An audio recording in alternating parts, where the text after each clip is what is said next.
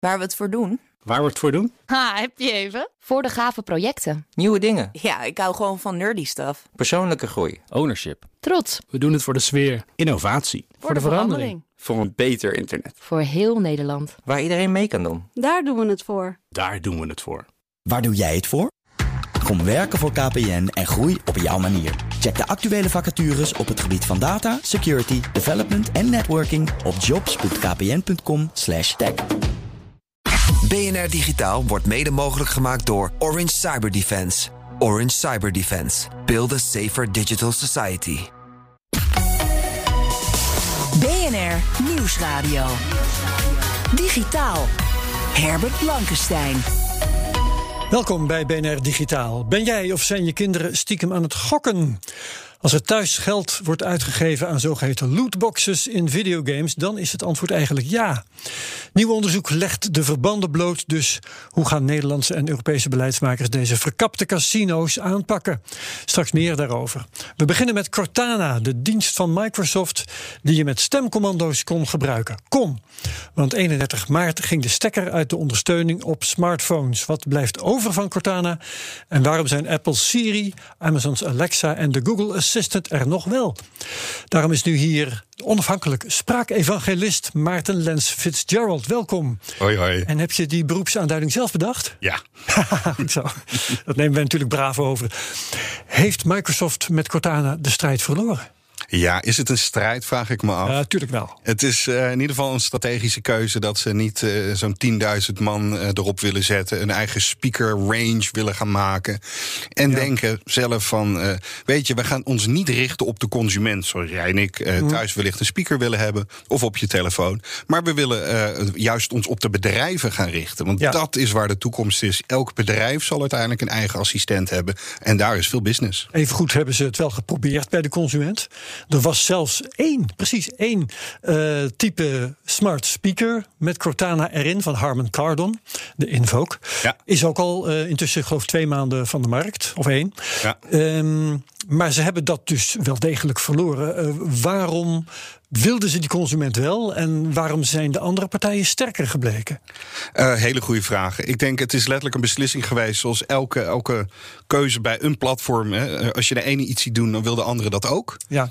Uh, en iemand zei: We gaan dat doen, we gaan het proberen. We hebben een deel van die techniek al klaar. En wat bleek, het was waarschijnlijk moeilijker dan gedacht. Uh, de aandacht werd ook door andere dingen opgeslokt. En op een Ja, gegeven ja, moment ben je niet zo goed uh, als je dacht dat je was. en Microsoft moet je harde keuze niet, maken. Microsoft was ook niet de eerste hè, die hiermee kwam. Ik denk, Volgens mij was eh, Google of Amazon was toch wel eerder. Ja, Siri is natuurlijk de eerste. Siri was- als, tuurlijk, tuurlijk, eh, tuurlijk, ja. eh, bijna tien jaar geleden. Eh, zes, zeven jaar geleden was Alexa. eh, en vervolgens Google eh, Assistant. Later ook eh, Samsung Bixby. En zij zijn de algemene assistenten. En wat ik zo interessant vind is... het is zo moeilijk om de hele wereld te begrijpen via spraaktechniek. En dat is dus die investering waar ik het over heb. Die hoeveel, hoeveelheid mensen. Ja. Eh, Amazon, meer dan 10.000 mensen wereldwijd die eraan werken. En dat is niet niks, want, want we praten allemaal verschillend. Eh, als man, als vrouw, als ouder, als jongere. Als iemand die in Limburg woont, als iemand die in Twente woont. En dan heb ik het nog alleen maar over Nederland. Er zijn 7000 levende talen. Over, en, en ja, dat is heel moeilijk om dat allemaal te gaan bedienen Ja. met zo'n spraakassistent. Ja, ja, want je moet de sprekers verstaan hè, als, als spraakassistent. Ja, En je moet je verstaanbaar maken. exact. Al die mensen moeten jou kunnen verstaan. Ja. Dat is dus moeilijk. Daar is veel investering voor nodig. Microsoft eh, die eh, schroeft dat terug in ieder geval. Ehm, toch zijn ze niet eh, helemaal van de markt. Je zegt het al, de, de manoeuvre wordt vaker uitgehaald. Hè. We, gaan, we gaan ons op de zakelijke markt richten. Eh, wie heeft dat meer gedaan? Google Glass bijvoorbeeld. Om Ja. eens, eh, hè, ook een product dat het bij de consument niet redden. Maar goed, Microsoft dus. De BBC gaat hun technologie wel gebruiken. Wat Ja. gaan die doen? Ja, interessant is dat eh, Amazon, eh, Google en als eerste was er eh, Microsoft die hun spraakdiensten aanbood aan wat heet enterprise klanten, bedrijven. Ja. En BBC was een van de eerste organisaties die zei van ik wil een eigen assistent en die moet eigenlijk zo stevig zijn als een Alexa of als een Google Assistant. BBC heeft ook buiten de platformen het grootste voice team in de wereld. Dus dat is dus niet zo gek dat zij zulke ambities hebben. En zij hebben een goede business case intern kunnen maken. Van hey, we hebben zoveel audio content, zoveel radiohistorische zaken die we goed willen uitserveren, geautomatiseerd. Uh, we willen synthetische uh, uh, nieuwsberichten voor iedereen kunnen maken, et cetera, et cetera. Dus zij hebben gezegd van hey, wij gaan investeren in een eigen assistent. Wat is de beste op de markt? Daar hebben ze goed naar gekeken. Wat voor hun heel belangrijk was, was dat met name ook de privacy-principes. dus dat, dat de gedachte achter hoe ze met regels omgaan, wat, wat betreft de mens, dat dat goed was. En dat vonden ze bij Microsoft. Ja, en er zijn meer van dat soort partijen hè, die dat voorbeeld van de BBC volgen. Noem er eens een paar. Uh, nou, een mooie in, in Amerika vooral is uh, de Bank of America. Die heeft al meer dan vijf jaar een eigen assistent. Die via Ook je met eigen technologie? Met of? eigen technologie. Nou, Maar, dat is ja. samengesteld uit allemaal hè, aanb- uh, Ja, ja. technologie van andere aanbieders. Maar die hebben het zelf ontwikkeld. En die assistent is al zo ver dat hij op de platformen werkt. Op je mobiel, op de computer. Dus het maakt eigenlijk voor jou als consument niet uit waar je tegen die bank praat. En of dat chat, voice of met, met een beetje tikken is. Uh, en, je, ja, en je krijgt een antwoord. Ja, Zo, je zegt het wordt samengesteld in het geval van Bank of America dan uit allerlei partjes die ze links en rechts vandaan halen. Is dat allemaal open source? Kun je dat gratis doen? Of moet je dan tegen aantal licenties afsluiten? Uh, wil je het serieus doen, dan zul je zeker uh, licenties nodig hebben. Hm. Maar er is ook een heleboel uh, gewoon open source beschikbaar. Maar ik denk als bedrijf wil je daar helaas niet van afhankelijk zijn. Want je wil die zekerheid hebben van doorontwikkeling. Je wil associëren met een groot merk. En bijvoorbeeld een Microsoft, die zal zeker zorgen dat de BBC bekende uh, goede mensen ook goed verzorgd worden, de juiste aandacht krijgen. En, ja. uh, en maakt zo'n Microsoft daar dan ook goede sier mee? Van BBC gebruikt ons? Nog niet, nog niet. Nee. Ze, ze, steken het niet onder. Uh, of, of ze, ze, het is niet een geheim of zo, maar ze hebben er nog geen PR omheen gedaan. En dat komt ook omdat de BBC nog niet uit is met de service. Nee. Het is nog alleen een beta. Oké, okay, goed. Dus dat horen we dan misschien nog. Maar goed, Bank of America doet het op een andere manier. Uh, meer white labeling-achtig principe. Hè? Ja. Is, uh, is daar een grote toekomst? Dat het op een, uh, een, neutrale manier die technologie door allerlei partijen wordt gebruikt? Uh, als je kijkt naar spraak als kanaal.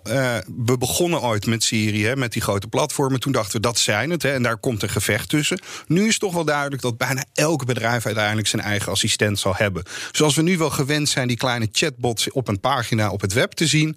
Zullen we dat ook in spraak zien? Zullen we letterlijk via onze telefoon snel even van: hey BNR, wat is het nieuws? Ja. En, en dat werkt dan. En dat wordt dan snel geïnterpreteerd. Dus in die zin zal ook eh, BNR uiteindelijk een eigen assistent hebben. Ja, blijft Microsoft wel zijn eigen uh, spraaktechnologie gebruiken? Hè? Uh, in de Xbox en op de computer, ja. daar zit het. Blijft het daar ook? Uh, ik ben benieuwd. Het, het, natuurlijk kan je nooit echt direct afscheid nemen van zo'n grote technologie. Want natuurlijk is het nog steeds niet niks. Het is niet iets wat ik zelf op een zoldertje heb gemaakt. Het zijn een heleboel mensen die ervoor zorgen. Er is een productmanager die ervoor vecht daar. Of zijn er waarschijnlijk meerdere. Ja. En die zorgen ervoor dat het gebruikt wordt. En er zijn er ja. waarschijnlijk nog een, een, misschien wel miljoenen gebruikers. die maandelijks in ieder geval daar af en toe gebruik van ja, maken. Maar het is geen gegeven hè, dat Microsoft zijn eigen spullen daar zou blijven gebruiken. Want uh, mobiel besturingssysteem bijvoorbeeld hadden ze van zichzelf. En dat gebruiken ze nu. Uh, even kijken hoor, uh, waar hebben ze het ook weer? Even kijken. Ze zijn van hun eigen mobiel systeem. Nou, ze maken geen eigen smartphones meer. Dus dat is, ja. dat is makkelijk. Maar wat de browser betreft, ze hadden een eigen browser. En daar zit nu de technologie van Google in. Ja, mooi is dat. En wat dat betreft, ik hoorde van uh, Peter Smit, hij is uh, een chief scientist bij Inscripta.io, een spraakbedrijf. En die vertelde mij van ja, misschien willen ze ook niet meer in dat algemene spraakgebied uh, zijn. Want ja. daar hebben ze al eerder last van gehad. Toen met die browseroorlog. Hè, toen mochten ze ook niet zomaar hun browser in Windows OS stoppen.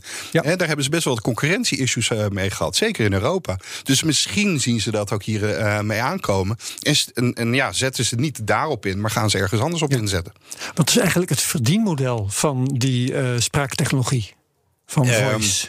Ik denk dat niemand dat nu nog weet. Het is zoiets. Zelfs als, jij niet? Uh, nee, ik denk. Het uh, uh, enige wat je er echt uit haalt als bedrijf. is dat je services beter worden. Dat je een betere relatie krijgt met je klanten. Dat die beter bediend worden. Maar er echt een, een, een direct geldbedrag aan te koppelen. Dat, dat is er nog niet eh, duidelijk aan te doen. Misschien dat Amazon het een beetje kan. omdat er meer besteld wordt door, via hun winkels. door, door ja. Alexa. Maar het is nog veel te jong om dat echt goed uh, uit te leggen zo. Ja, dat zeg je. Maar wat, wat goed is, komt snel. Als ik terugdenk aan 1995, uh, e-mail en het web kwamen op. Ja, in luttele jaren, misschien in twee jaar tijd, was dat helemaal ingeburgerd. Um, duurt het niet te lang met voice? nee, ik denk het niet. Uh, volgens mij is er net een onderzoek uitgekomen dat meer dan 30% van de Nederlanders gebruikt het al uh, dagelijks. Um, en het, wat dat betreft is het meer dat het management hier in Nederland er nog niet zo achter is dat zoveel mensen het gebruiken en dat het een actief kanaal is. En zal dat snel qua, uh, ja, qua investeringen ook dat bedrijven er meer gebruik van gaan maken, ja, zal dat veel sneller gaan groeien. Ja, welke grote Nederlandse partij gaat binnenkort om? Verwacht jij, weet jij, voorspel jij? Oh, omdat ze erin stappen? Ja. Ik weet dat uh, met name in het verzekeringsgebied zijn er een aantal grote projecten die binnenkort uh, geannonceerd worden. Oké. Okay. Spannend. Gaan we afwachten. Misschien horen we het eh, van jou binnenkort. Dankjewel voor je toelichting, Maarten Lens Fitzgerald.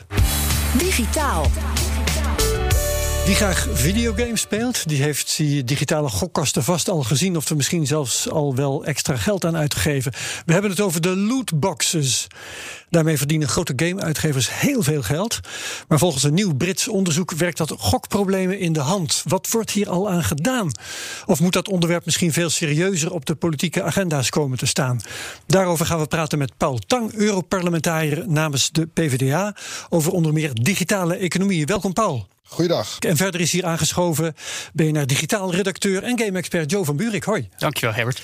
Um, Joe, kun jij alvast even uitleggen, die lootboxes, wat zijn dat voor, ook weer voor dingen en waarom zijn ze een probleem? Nou, het komt eigenlijk op neer dat je echt geld betaalt om in videogames extra voorwerpen te krijgen, zonder dat je weet wat het nou eigenlijk is. Uh, denk aan bekende voetballers voor je team in FIFA, maar dat kunnen ook skins zijn, dus aankledingen voor Fortnite of Rocket League, ook populaire videogames. Hm. En dat is soms alleen voor de leuk en visueel, maar soms ook om echt beter te worden in het spel. Dus dat is al dubieus. Maar het is dus ook nog eens gokken, omdat ja, je steekt er echt geld in. Je weet niet wat je terugkrijgt. En dat is best wel een probleem. Niet alleen bij de kinderen, uh, maar juist ook bij ouders. Die krijgen er hoofdpijn van, want de creditcards worden weer belast. Veel discussies en misleiding, vooral van die jonge doelgroep. Ja, je krijgt dus een, een, een, een zwarte doos en daar zit iets in. Je weet niet van tevoren wat, er, uh, wat erin zit. Dat klopt, ja. ja dat waarom houden die ouders hun poot niet gewoon stijf trouwens? nou, misschien geen rechte rug, maar het lastigste is vooral dat er nu een, een, verband is aangetoond tussen die lootboxes en het gokken. Ja. Dat is de nieuwswaarde. Dus onderzoek van de Universiteit van Plymouth en Wolverhampton. Uh, in opdracht van de Britse gokverslavingsbestrijder Gamble Aware. Die zegt gewoon, ja, dat is eigenlijk gewoon gokken. De structuur, de psychologie komen allemaal overeen. En heel indrukwekkend. Uh, eigenlijk vreselijk zelfs. 5% van de mensen die hier aan meedoen zorgen voor de helft van de omzet uit lootboxes. Het zijn vooral jonge, laag opgeleide mannen.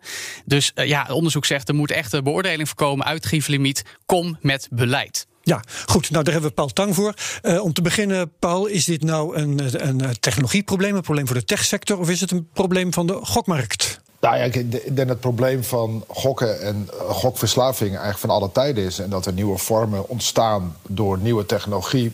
Dat, uh, dat gebeurt en dat kan. Maar het probleem is uh, al oud.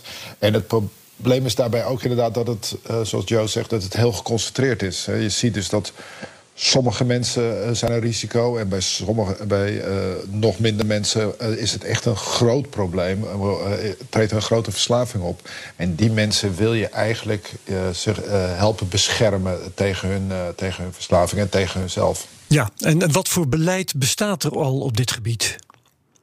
Nou ja, ehm, er is natuurlijk de kansspelautoriteit, die, uh, die aanbieders van, uh, van gokspelletjes, van, uh, van loterijen, fruitautomaten enzovoort, voor moet zorg dragen dat zij de spelers ook beschermen tegen, tegen verslaving. Dat kan op verschillende manieren, dat is afhankelijk ook van de, de spelvorm.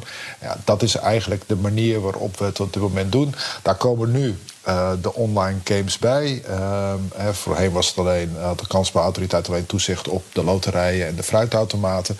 Daar komen nu de, de online gokken bij, zoals gokken op sportwedstrijden via Unibet. en dat is ook nodig ook, want je wil graag toezicht houden op, op, op, deze vorm van gokken. En voorkomen dat mensen op grote schaal verslaafd worden. En zeker voor jongeren, want die zijn inderdaad gevoeliger voor uh, gokverslaving. Ook omdat ze zich nog moeten ontwikkelen, zichzelf moeten leren kennen. Maar die zijn gevoeliger voor gokverslaving. En je wil niet jong geleerd, oud gedaan. Nee, zeker. Uh, je noemt de kansspelautoriteit al. Die was daar tot 2014 zelf bestuurslid. Uh, die is al bezig met een juridische strijd met de uitgever uh, van FIFA, Electronic Arts. Ja. Um, afgelopen najaar heeft de Haagse rechtbank die lootboxes in FIFA, ze heette PAX trouwens, uh, tot een overtreding op de wet op de kansspelen. Dwangsom tot 5 miljoen euro werd opgelegd, maar IE ging in hoger beroep en kan nou toch doorgaan. Um, wat denk jij van deze recht? Gaat de kansspelautoriteit gelijk krijgen? Want dat is natuurlijk een hele belangrijke zaak. Ja, het is een hele belangrijke zaak. En ik moet eerlijk zeggen dat ik blij ben. Dit is gebeurd nadat ik daar ben weggegaan. Ik ben erg blij dat de kansspelautoriteit dit gevecht is aangegaan. Maar ik ben geen juridisch expert. Uh, dus ik durf niet te zeggen wat, uh, wat uh, de rechtbank of het gerechtshof nu ga, precies gaat oordelen. Ik hoop van harte dat de kansspelautoriteit wint. toen ik er zat was ook de, wel de instelling... je moet ook het juridisch gevecht durven aan te gaan. En ik denk dat dit ja. het gevecht absoluut waard is. Ja. Joe, hoe is de situatie in landen om ons heen? Nou, dat maakt het zo interessant, want daar wordt echt wel actie ondernomen. België was zo in 2018 bij door de lootbox illegaal te verklaren onder de gokwet die daar geldt. En FIFA is daar aangepast. Er worden geen packs aangeboden in dat land. Duitsland heeft de afgelopen maand een wet aangenomen waarmee ouders beter ingelicht moeten worden door de beoordeler de Unterhaltungssoftware Selbstcontrole. Ook al te zien met een mooi groot uh, wow. logo op de box. Ja, en in Brazilië was gisteren nog in het nieuws dat daar onderzoek, uh, eigenlijk zoals dat in Nederland dus al gebeurt, gedaan gaat uh, worden. En dus ook mogelijk dwangsommen opgelegd gaan worden. Dus er wordt echt wel wat gedaan in andere landen, juist ook om ons heen. De vraag is wanneer gaat het in Nederland ja, nog meer gebeuren? Nederland is dan achtergebleven gebied, zou je een kunnen zeggen. Wel, als je het vergelijkt met Duitsland en uh, België. Uh, Paul, in Nederland gebeurt wel het nodige. Er zijn kamervragen gesteld. De SP heeft uh, minister voor Rechtsbescherming Sander Dekker ter verantwoording geroepen. En volgens Dekker, in antwoord op die vragen, zijn lootboxes een internationaal fenomeen dat niet internationaal op te lossen valt, want verschillende wetgeving in elk land. Um, ja, wacht eens eventjes. Uh, dan verander je de wetgeving toch? Dan ga je toch uh, op Europees niveau, nou daar hebben we jou voor, Paul, um, ja. ga je uh, nieuwe wetgeving bedenken? Nee, maar dit is. gokken ja, is een nationale bevoegdheid. En dat laat ook zien dat er grote verschillen zijn in Europa. als je die uh, in Italië of in Malta bent, dan zie je ook heel duidelijk de reclames voor het gokken, wat je in Nederland niet ziet. Je ziet dat landen heel verschillend omgaan met het fenomeen gokken. Het wordt nationaal uh, gereguleerd, uh, ja. daar is wetgeving voor. En terwijl de aanbieders zijn natuurlijk heel Europees. Uh, en dat, uh, daar zit wel een enorme spanning in. Uh, Ik ga je een vraag stellen. Je bent, je bent Europarlementariër. Um, moet er niet gewerkt worden aan een Europese richtlijn die iets zegt over anti. nou ja, lootbox is misschien te specifiek, maar anti-gokwetgeving op voor, het, voor, voor videogames en dergelijke op Europees niveau? Kijk, van mij zou het mogen, maar het is een, een, een mijl op zeven. Uh, Joe, weet jij iets over uh, Europese initiatieven om tot wetgeving op dit gebied te komen? Nou, het lastige is een beetje dat er wel heel erg door landen naar elkaar gekeken wordt. Van nou, wat is er mogelijk? Op welke manier kunnen we elkaar vinden? Uh, welke situaties zien we, zoals net al België en Duitsland benoemden? en op die manier nou, dat dan een beetje overnemen. Er zijn ook wel bijvoorbeeld instanties zoals de PEGI, de Pan-European Game Information, die dat moeten keuren. Heeft Sander Dekker ook aangegeven. Nou, we zullen ze verzoeken om daar wat extra scherp op te zijn en ook aan te geven aan die ouders wat er moet gebeuren. Uh, weet je waar ze op moeten letten om juist hun kinderen een beetje te beschermen. Maar ja, ik, ik vraag me af of dat voldoende is. Ik denk dat het toch hoger op de agenda moet komen te staan. En dat ook gewoon juist uh, omdat Europa zoveel waarde hecht aan techregulering, uh, dat daar gewoon meer met elkaar samengewerkt moet worden om een vuist te maken tegen die miljardenindustrie van de gameuitgevers. Ja, we hebben weer contact met Paul Tang nu via de telefoon. Paul, wat is er voorhanden op Europees gebied, gebied en wetgeving en wat kan er komen? Wat is er nodig? Kun je dat vertellen? Nou ja, kijk, het is met Joe dat ik zou vinden dat gokken ook uh, Europees uh, aangepakt zou moeten worden, zodat je elkaar sterker maakt tegenover die grote Europese en vaak mondiale aanbieders. Zeer mee eens. Ik zie het alleen eerlijk gezegd hoop op korte termijn niet gebeuren, omdat elk land dit angstvallig afschermt. In ieder geval wat er kan gebeuren en wat enorm zou helpen, is dat er komt een Europees voorstel voor e-identity. Waarbij je, uh, je kan identificeren, of in ieder geval een deel van je identiteit. Ja, bijvoorbeeld zodat je een leeftijdscheck kunt doen. Ja, en dat is natuurlijk. En ja, soms is Nederland achterlijk. Uh, dat geldt ook voor het reguleren van gokken. Dat loopt, dat loopt Nederland bij achter in de wetgeving. maar dat geldt ook voor, het, voor identificatie online. He, dus waar we offline het heel gewoon vinden dat jongeren worden, uh, bij de supermarkt worden gevraagd om hun ID omdat ze alcohol willen kopen, dat ze niet zomaar sigaretten kunnen kopen, mag online nog steeds alles. En dat zou enorm helpen om in ieder geval te zorgen dat we jongeren beter in bescherming kunnen nemen bij uh, gokken en misschien ook wel bij gaming. Uh, dus dat is een Europees voorstel waar ik zeer naar uitkijk en wat Nederland enorm kan helpen om nou ja, jongeren beter in bescherming te nemen. Ja, en hoe nabij is dat voorstel? Nou, ik verwacht dat voorstel eigenlijk uh, de komende, um, ja, deze maand, hoop ik. Uh, maar goed, dan is er nog, moet er nog, gaat er nog wel wat uh, water onder de brug terug voordat het dat ook inderdaad dat weten we. Ja. maar goed, dat is wel een. En het zou goed zijn als Nederland daarmee ook aan de gang gaat, zodat je ook dat in Nederlandse wetgeving dus verankert. Want ik vind ook dat je een voorzorgsprincipe moet hebben. Als het lijkt op gokken, dan moeten gameaanbieders dat misschien toch maar niet in hun spel opnemen. Zoiets zou je wel in de Nederlandse wet kunnen verankeren. Ja. Uh, en dat kan je beter doen als je inderdaad ook leeftijd kan verifiëren. Oké, okay. uh, tot slot, uh, Joe, waarom houden gameuitgevers zo krampachtig vast aan die lootboxes? Je kunt er iets nieuws bedenken. Nou ja, de hele simpele verklaring is geld. Uh, want ja. over 2020 is 15 miljard dollar verdiend volgens schattingen met alleen al de lootboxes. Het leeuwendeel daarvan is dan weliswaar afkomstig uit Azië. maar ja, internationaal de VS en dus ook Europa tellen daarin ook ja. mee. Dat is dus een kip met gouden eieren. En het misschien is... wel juist door dat gok. Precies, ja, nou ja, en dat is het probleem. We zeiden het begin van het item al dat een 5% daarvan de, helft bijdraagt. Dus dan kun je nagaan dat er echt wel significant veel mensen toch een vorm van verslaving hebben hierdoor. Uh, nu is het positieve uh, nieuws ook uh, aan, aan de andere kant van de grote plas in de VS wat overheidsdruk is. Er was een case tegen Epic, de partij achter Fortnite, heel bekend voor heel veel ouders en jonge kinderen, dat daar misleiding heeft plaatsgevonden en dus die moeten die consumenten gaan compenseren. En waar we een beetje op kunnen hopen, en ik hoop wel dat Paul en de collega's in Europa meeluisteren en daar niet te veel van uitgaan, dat de game-industrie zelf ook een beetje kijkt naar hoe dit voor negatief imago zorgt. En dat gamers echt wel willen betalen voor meer nieuwe content in games. Maar dan liever met een abonnementsvorm in plaats van ja, ja. gokken. Oké, okay. hartelijk dank Joe van Buurik. Ook hartelijk dank Paul Tang, Europarlementariër namens de Partij van de Arbeid. En dat was het voor BNR Digitaal. Je kunt BNR Digitaal terugluisteren via bnr.nl, onze app... of wat je ook maar gebruikt om naar podcasts te luisteren. En dan vind je ook mijn andere podcasts, de Cryptocast... deze week trouwens over het energiegebruik van bitcoin... De Technoloog en Space Cowboys. Wat betreft BNR Digitaal, graag tot volgende week. Dag. BNR Digitaal wordt mede mogelijk gemaakt door Orange Cyber Defense. Orange Cyber Defense. Build a safer digital society. BNR ben je altijd als eerste op de hoogte van het laatste nieuws. Luister dagelijks live via internet. Bas van Werven. En heel langzaam komt de zon op rond dit tijdstip. Je krijgt inzicht in de dag die komt op BNR, het Binnenhof in Nederland en de rest van de wereld. De Ochtendspits. Voor de beste start van je werkdag. Blijf scherp en mis niets.